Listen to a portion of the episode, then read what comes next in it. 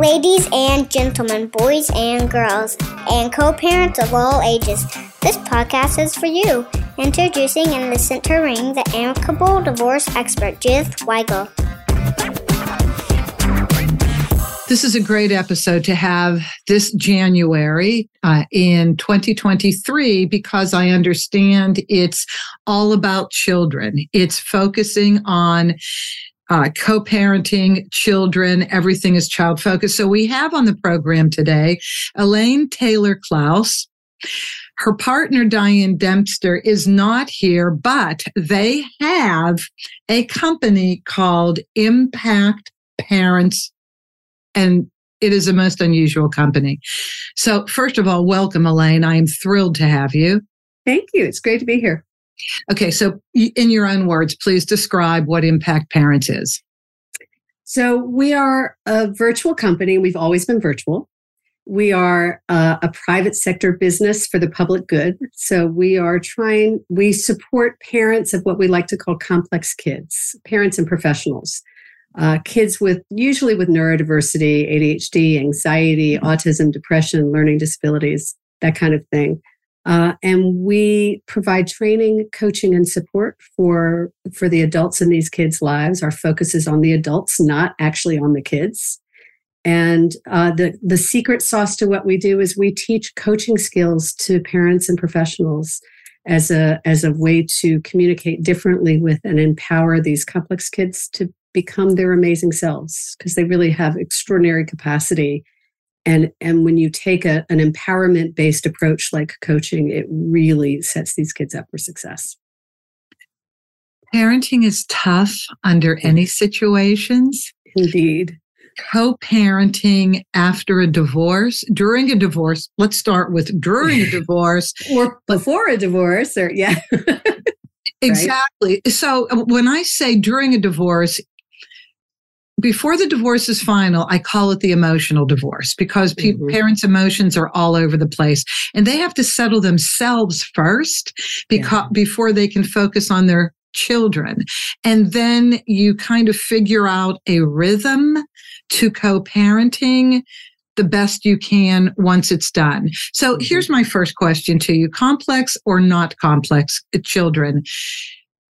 Uh, while parents are figuring out their own emotions and sorting out uh, the blame that they have to stop placing on the other person in order to move forward and live a life, how can they focus on their kids? Well, so it's a great question. And ultimately, the way you focus on your kids best is by taking care of your stuff and your own emotions and managing yourself first. So I, I, was just leading, we, we run coaching groups and I was just with a group of parents of, of young adults, you know, half an hour ago. And the theme we were talking about was don't take the bait, don't take it personally. Like keep your emotionality out of your conversations with your kids because they're having their experience and you're having yours. So, as a parent, if you're going through the emotional roller coaster of divorce, it's really important to deal with that and deal with your own stuff and and get the support you need to manage your own emotions so that you're not dropping that on your kids on top of everything else they're going through. Can't so, do it without professional help, can you?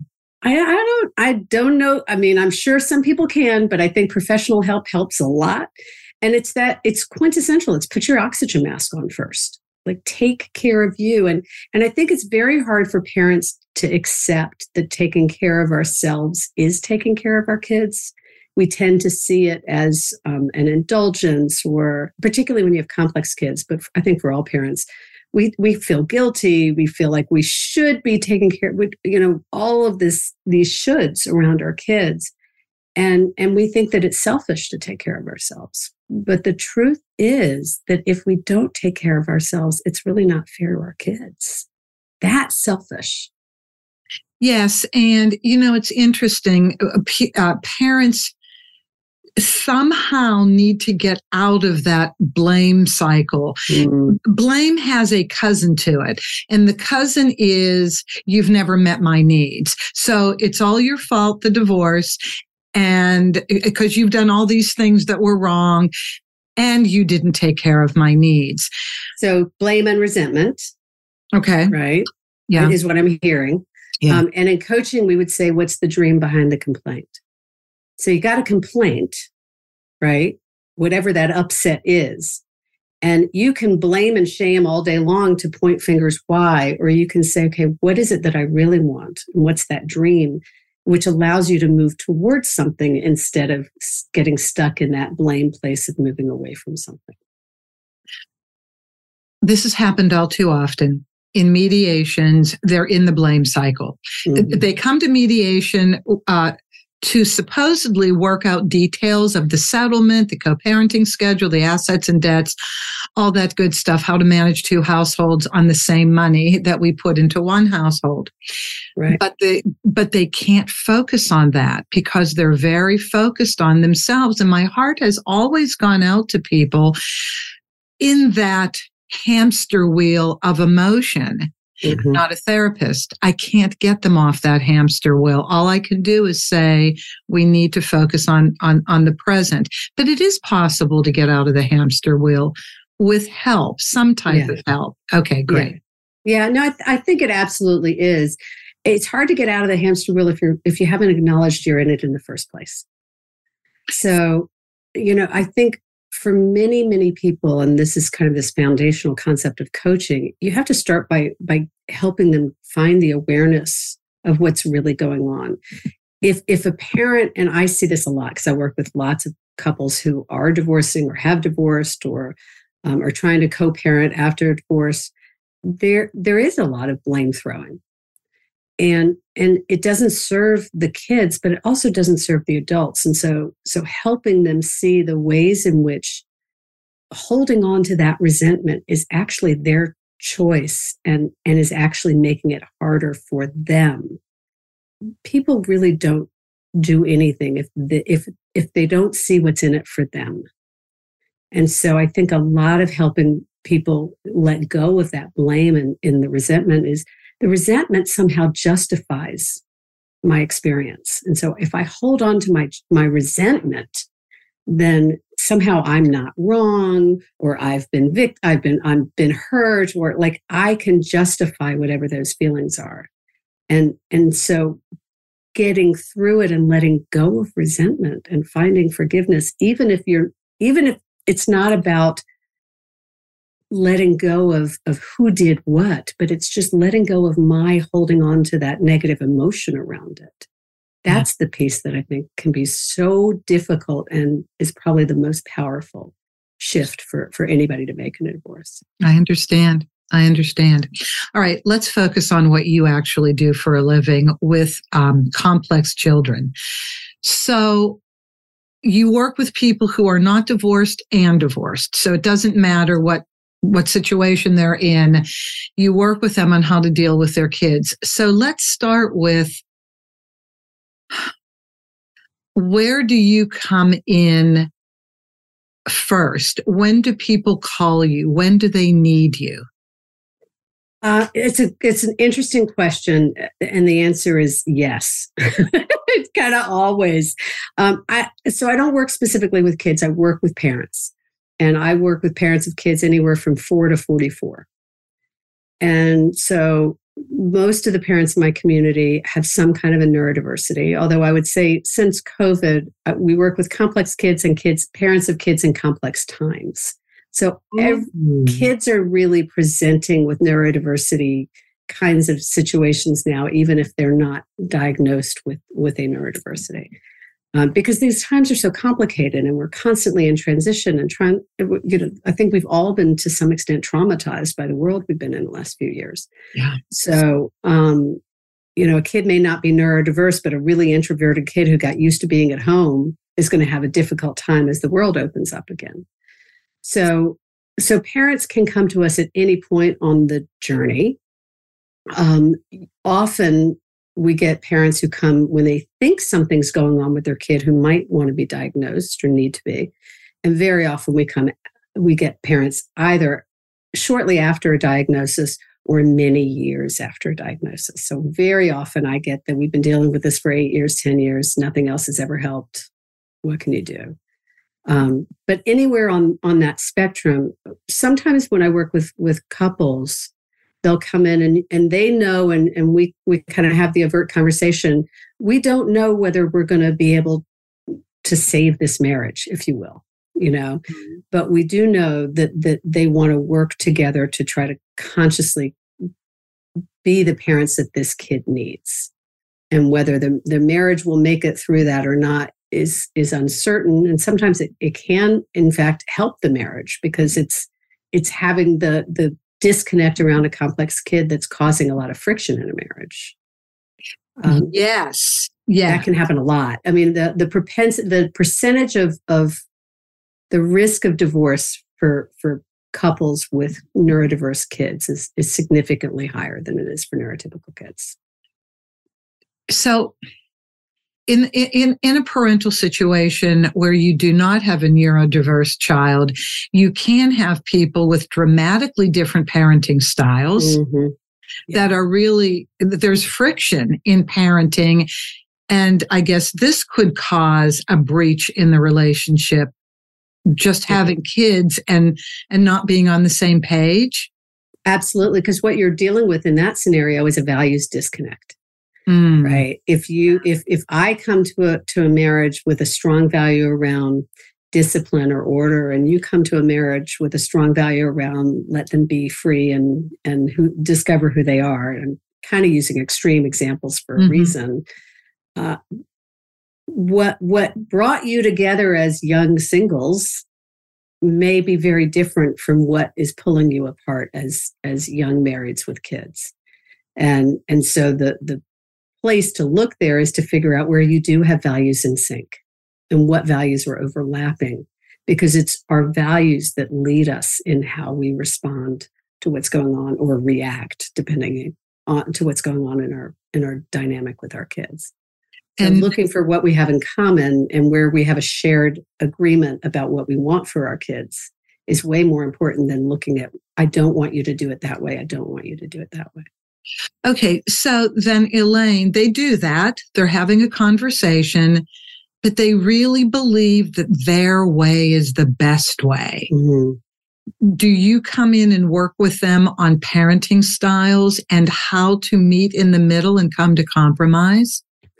Uh, sometimes, I mean, we teach a particular perspective. So we teach what we call a coach approach to parenting. So we are enrolling and, and teaching parents how to use skills from the world of professional coaching to communicate better with their kids. Um, if we've had this scenario, I was just thinking about this one couple where where they really wanted to be authoritative parents. They thought that that was a very strong value. And so we coached them through how do you move forward with this and, and sort of got them to experiment with it with it a little bit and let them see what the results are and then try this other approach and see what the results are and let them make a conscious choice. I mean, my my husband and I are, I would say, very much in sync um, now, but we weren't always. And in the early years, I, a couple of years, I'm a coach, and then he became a coach. And I, a couple of years later, I asked him, What was the shift? What made the difference? And he said, You know, I couldn't deny anymore that what you were doing was working.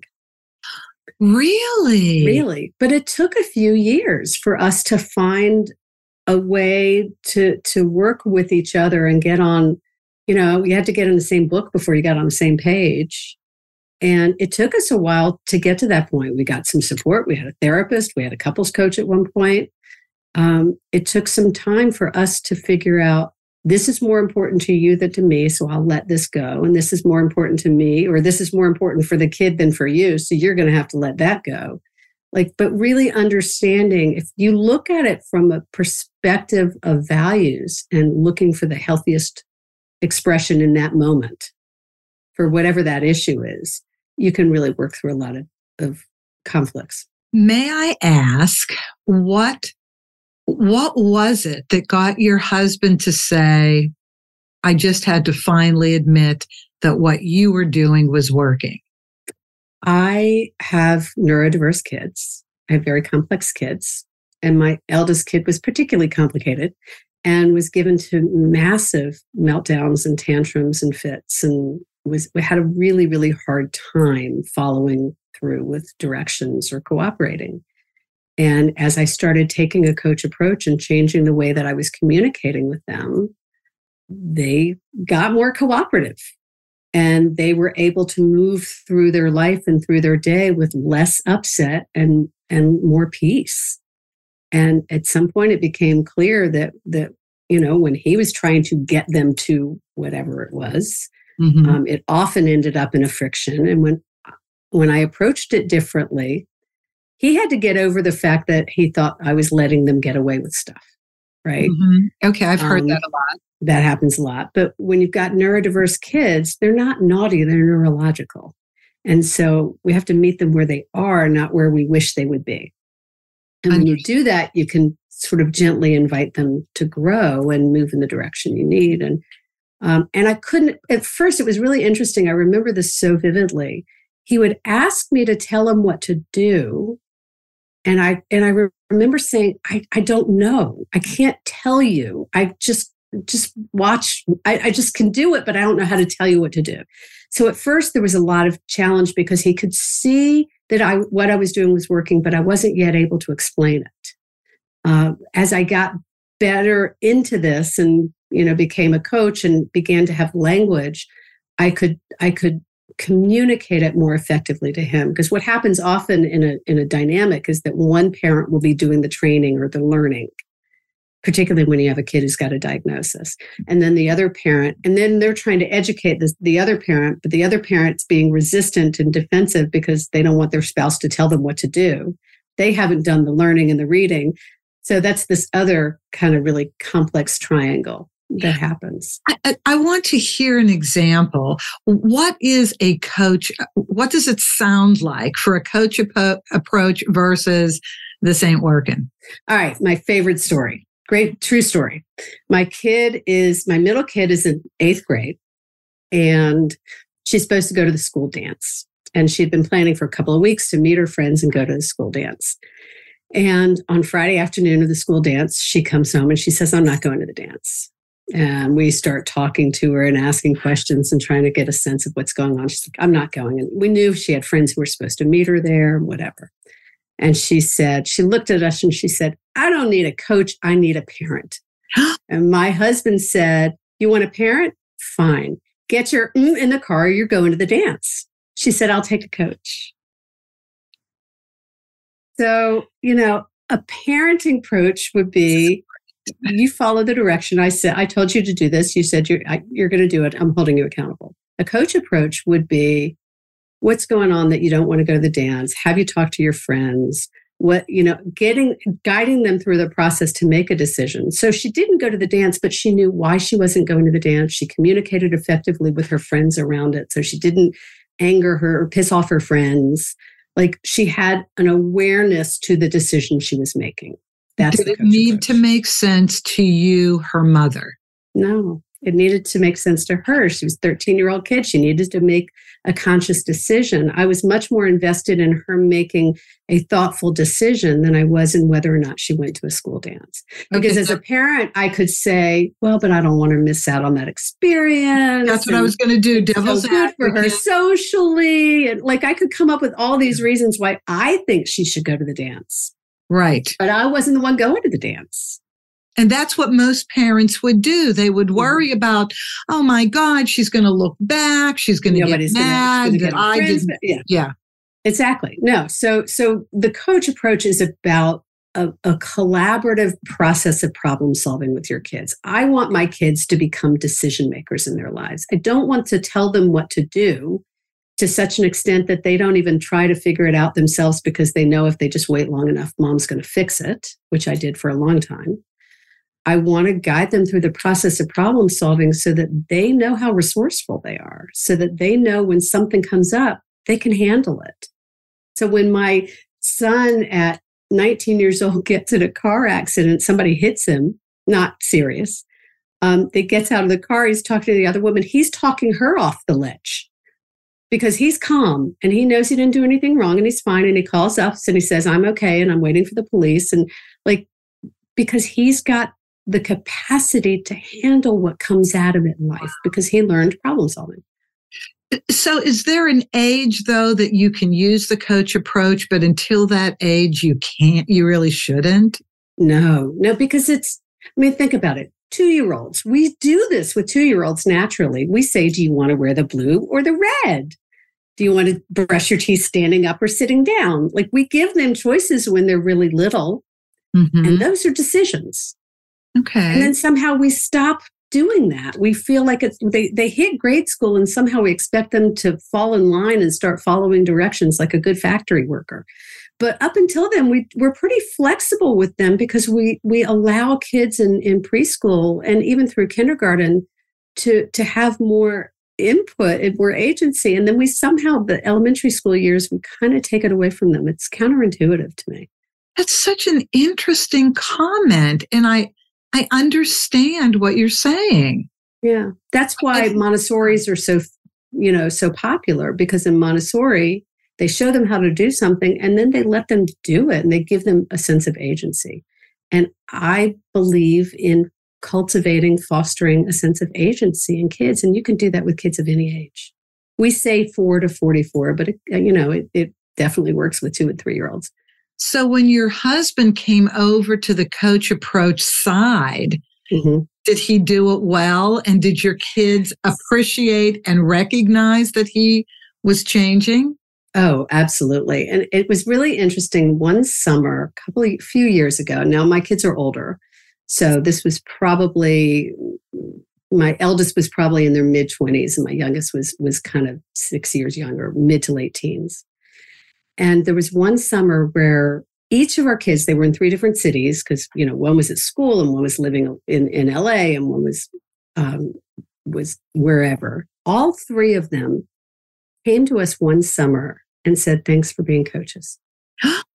it was fascinating. One was my youngest was was the director of the school musical and it was using the skills he had learned you know the emotional intelligence to navigate all the different drama of a high school musical um, and the middle kid was working i guess it, it was working at a summer camp for complex kids and was learning how to put boundaries in place and set limits and accountabilities and then I, I, can't even remember what oh the oldest kid is, is an actor and was probably on set navigating something there but all three of them to to a number came to us and said thanks. We really we we get now that we understand how to communicate in a way that many of our peers do not.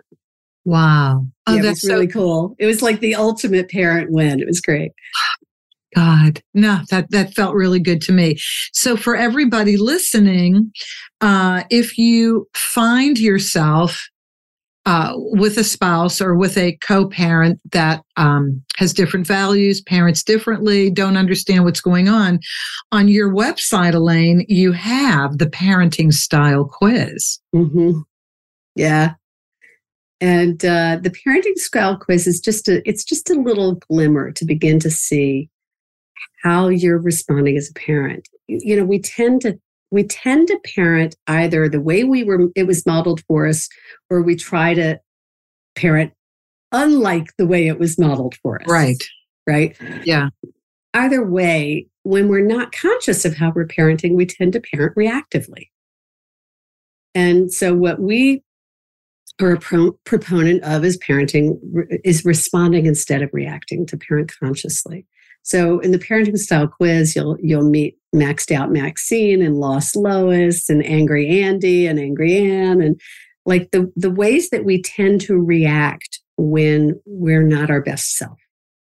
Yeah. As parents. But then we have to remember that there's this conscious Connie or conscious Carl in all of us. There's also this really positive, proactive, thoughtful, responsive parent. And we all have those moments ideally, but I think most of us do. When we're not reacting, when we're calm, when we're not taking things personally and not taking the bait.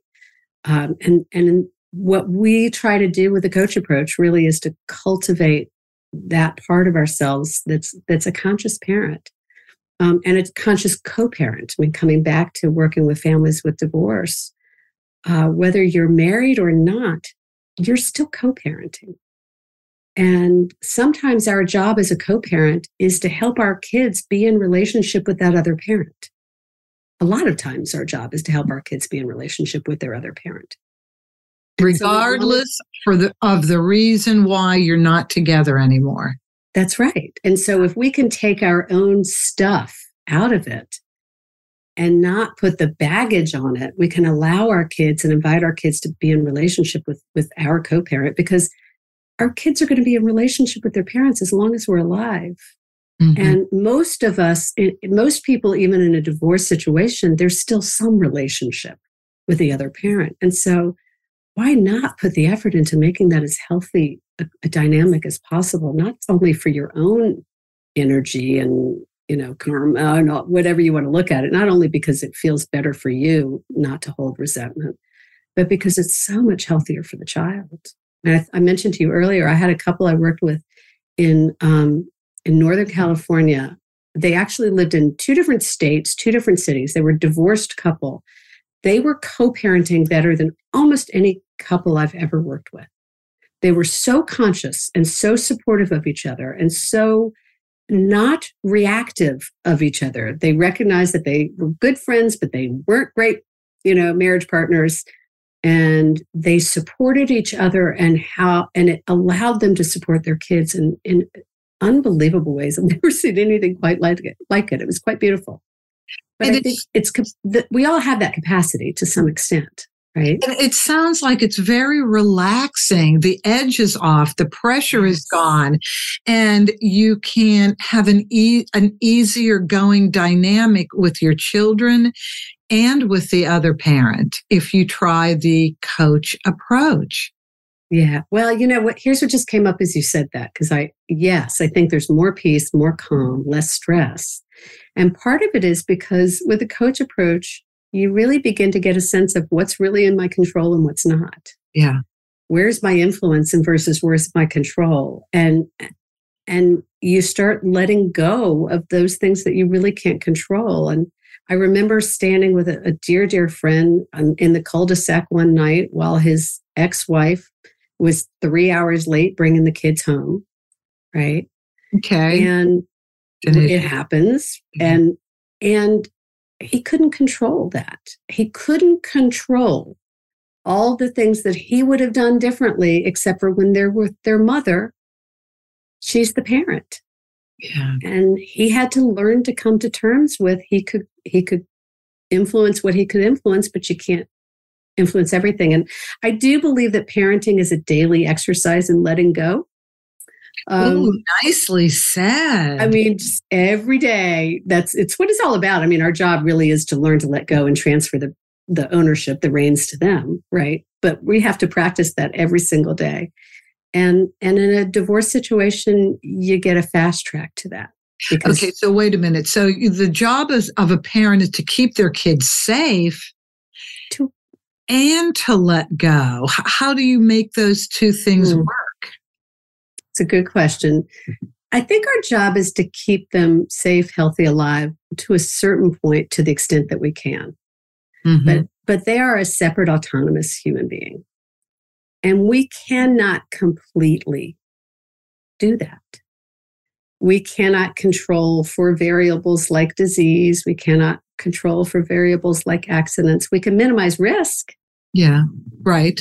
But but we can't we actually we can do the best that we can and, and there's a trade-off between am i keeping them healthy or safe and am i micromanaging to the point that they're never going to learn to do anything on their own right so we hold our kids hands when they're five years old and we're crossing a street but ideally by eight or ten they're able to cross the street by themselves mm-hmm. and that's our job okay so let's do a little bit of an extreme situation here. So you have a complex child, which can be um, a little destructive to a relationship if both parents can't handle it. And right. quite often, one parent can't handle it depending on the extent of the complexity, right? Or can I just add one thing? Or sure. quite often, one parent also has their own complexity. Okay. Uh, say more. Well, you got a kid with neurodiversity, you got at least a 50% chance that one of the parents has neurodiversity too. Oh. Okay. So, okay, that, and often not diagnosed. Mm. But the parent typically goes in denial. Or the parent just doesn't know. I, I have parents call me every week. My kid was just diagnosed, and now I'm realizing I do too. I have it too. Happens all. I, I was diagnosed in my 40s because oh all my kids were diagnosed. It's like something's something's going on here, and it's not the water. It's neurodiversity, it's genetic. I, I, really never thought about it that way. Okay, mm-hmm. but here's where I want to get to. So, okay. what does the parent do who gets what you're saying, wants to take the coach approach, is all in on this is my child. I don't care what the issues are. I adore this kid and I'm going to give it my all. Completely opposite parent. What, what does the parent who's all in do? I love this question. So, what we often say is it only takes one parent to turn the tide. And that's because you can't control your co parent, but you can control or you can pay attention to your relationship with your child. And your relationship with your child is what sets the tone for their self concept, for how they see themselves, their self esteem, for their, for, for you. All it takes is one adult in a child's life who believes in them and, and is in a healthy, constructive relationship with them for them to learn to be in a healthy, constructive relationship with themselves. It's ideal if it's both parents. I really love to try to, to get parents to work together, but, but I get a ton of calls from parents saying, I can't do this because my, my co-parent, my spouse isn't on board, doesn't believe in it, fill in the blank. Right. And my response is always, so start with you. It only takes one person in a child's life to make a difference in that child's life. And the research supports that unbelievably. And you can't worry that I'm the strict parent, I'm the this parent. I, I'm like, when people say that in my mediations, I'm like, no, you're the responsible parent and your child will know it as he or she gets older. They're not going to look at you uh, in an adverse way because you made sure the homework was done, because you, you know, talked things out differently. If you do it respectfully, if you do it from a pl- collaboratively. Now, if you do it with a hard line, I've got to compensate for my other parent who's who's right? If you're, then mm-hmm. you're over calibrating. Okay. Right. So the goal isn't for to have one extreme and the other. You need to be consciously in relationship with your kid and meet your kid's needs. If this kid needs a little bit more structure, then what do you need to do to work with them to create more structure? If this kid needs a little bit more license and flexibility, then how do you create that? But you you know, I often say that when you got a parent of multiple kids, if the kids turn out really different, that's a sign of good parenting because it's a sign that you're not trying to have all your kids fitting into a mold. I get it. I get Our it. Our job is to meet yeah. each of these interesting, fascinating, growing humans where they are and help them become whoever they're supposed to be. But that doesn't mean help them become who we think they're supposed to be. And that's hard as a parent.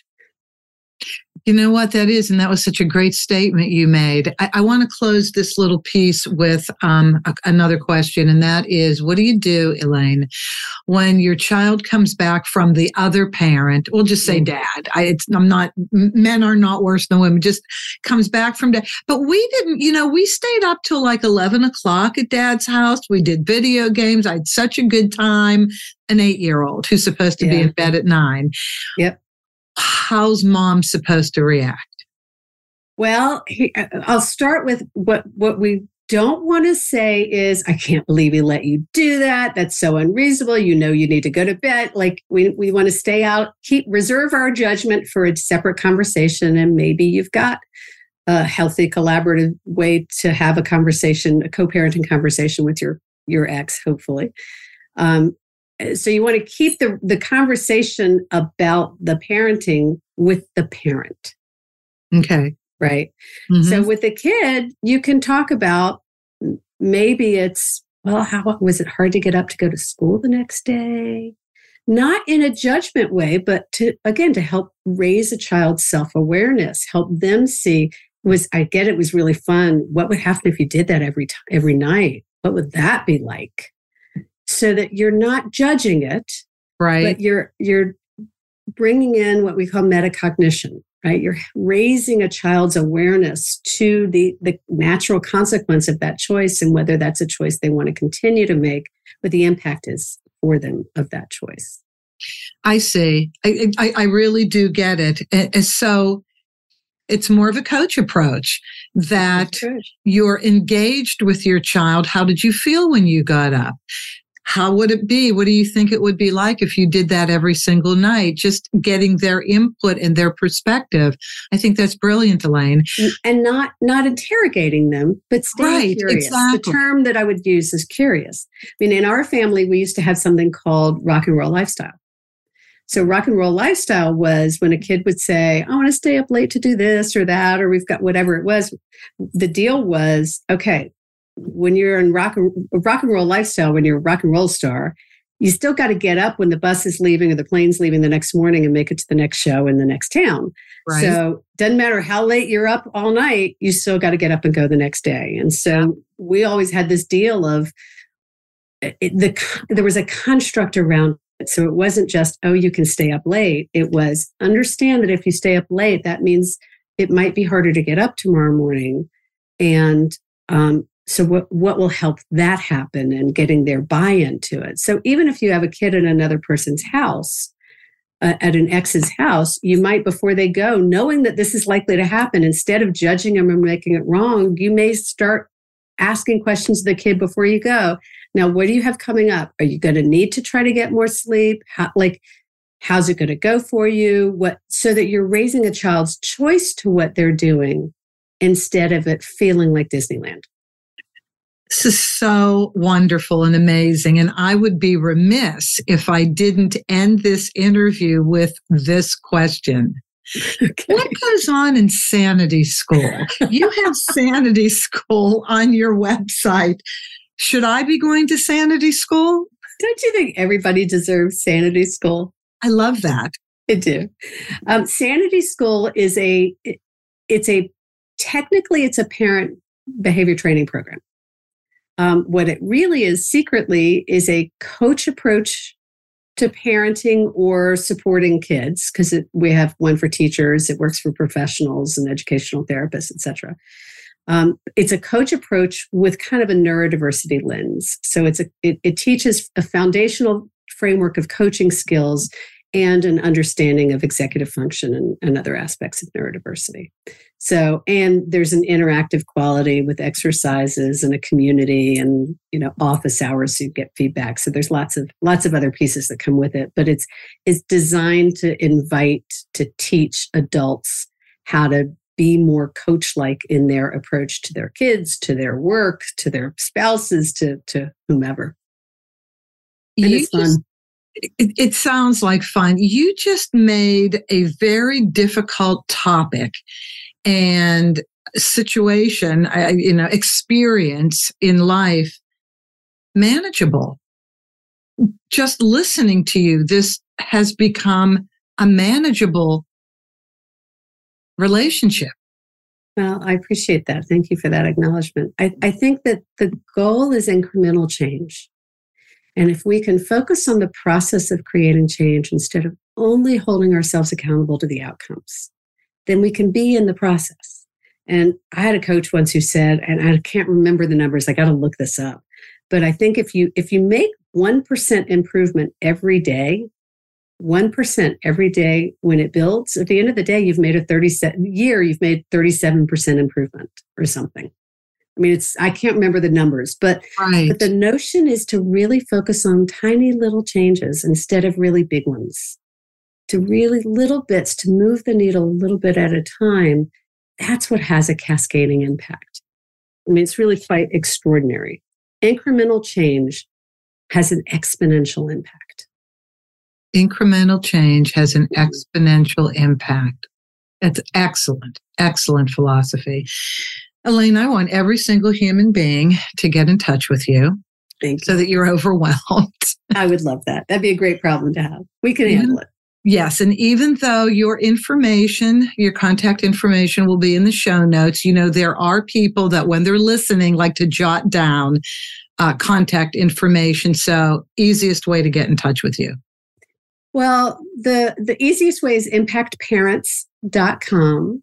And um, I do believe, Judith, catch me if I'm wrong, that we have a gift that that we've got a free guide for for please in your community. Is that okay? Absolutely. Um, and so I think I'm going to make this up on the spot because I don't have it in my notes, but we'll do impactparents.com slash, uh, what's the, the title? I don't want to say divorce slash, what would be useful? What would co-parenting? Co-parenting with a dash. Yes. Impactparents.com slash co-parenting. Right. Because you are a parent when you're not married. You're a parent right you're parenting when you're married. Well, and you're co-parenting even well, when you're married. living in the same house, yeah. kind of. Yeah. So we'll do impactparents.com slash co-parent. And um, we'll have a, a guide there for you of sort of the top 12 coaching tips that we use to, to talk about parenting complex kids, but it's really good for all kinds of kids. This is excellent. I've learned a lot and I'm not a kid any longer. and I've learned a lot. Thank you, Elaine. This Thank was wonderful to yeah, this was wonderful to have you. And thank all of you, as always. If you have any comments on the episode, if you have any topics you would like me to explore for you, you can reach me through SpeakerPipe on my website, theamicabledivorceexpert.com, theamicabledivorceexpert.com. And by the way, on February 14th at noon, Pacific time. I have a workshop with a woman named Patty McGuire. It's called Recipe for a Heart Healthy Divorce. And we're going to give you the four ingredients uh, to a much better divorce experience than you could ever imagine and put you more in control of yourself while you're going through what could possibly be an out of control situation. So please look for information on my website about that. You'll be able to sign up. Again, it's free and it will change your life, I guarantee you. So thank you, Elaine. Thank you, everybody, for listening. And as always, have an amicable day. That's our show for today. Thank you for joining us. Be good to yourselves, be kind to your spouse, and cherish your children above all else.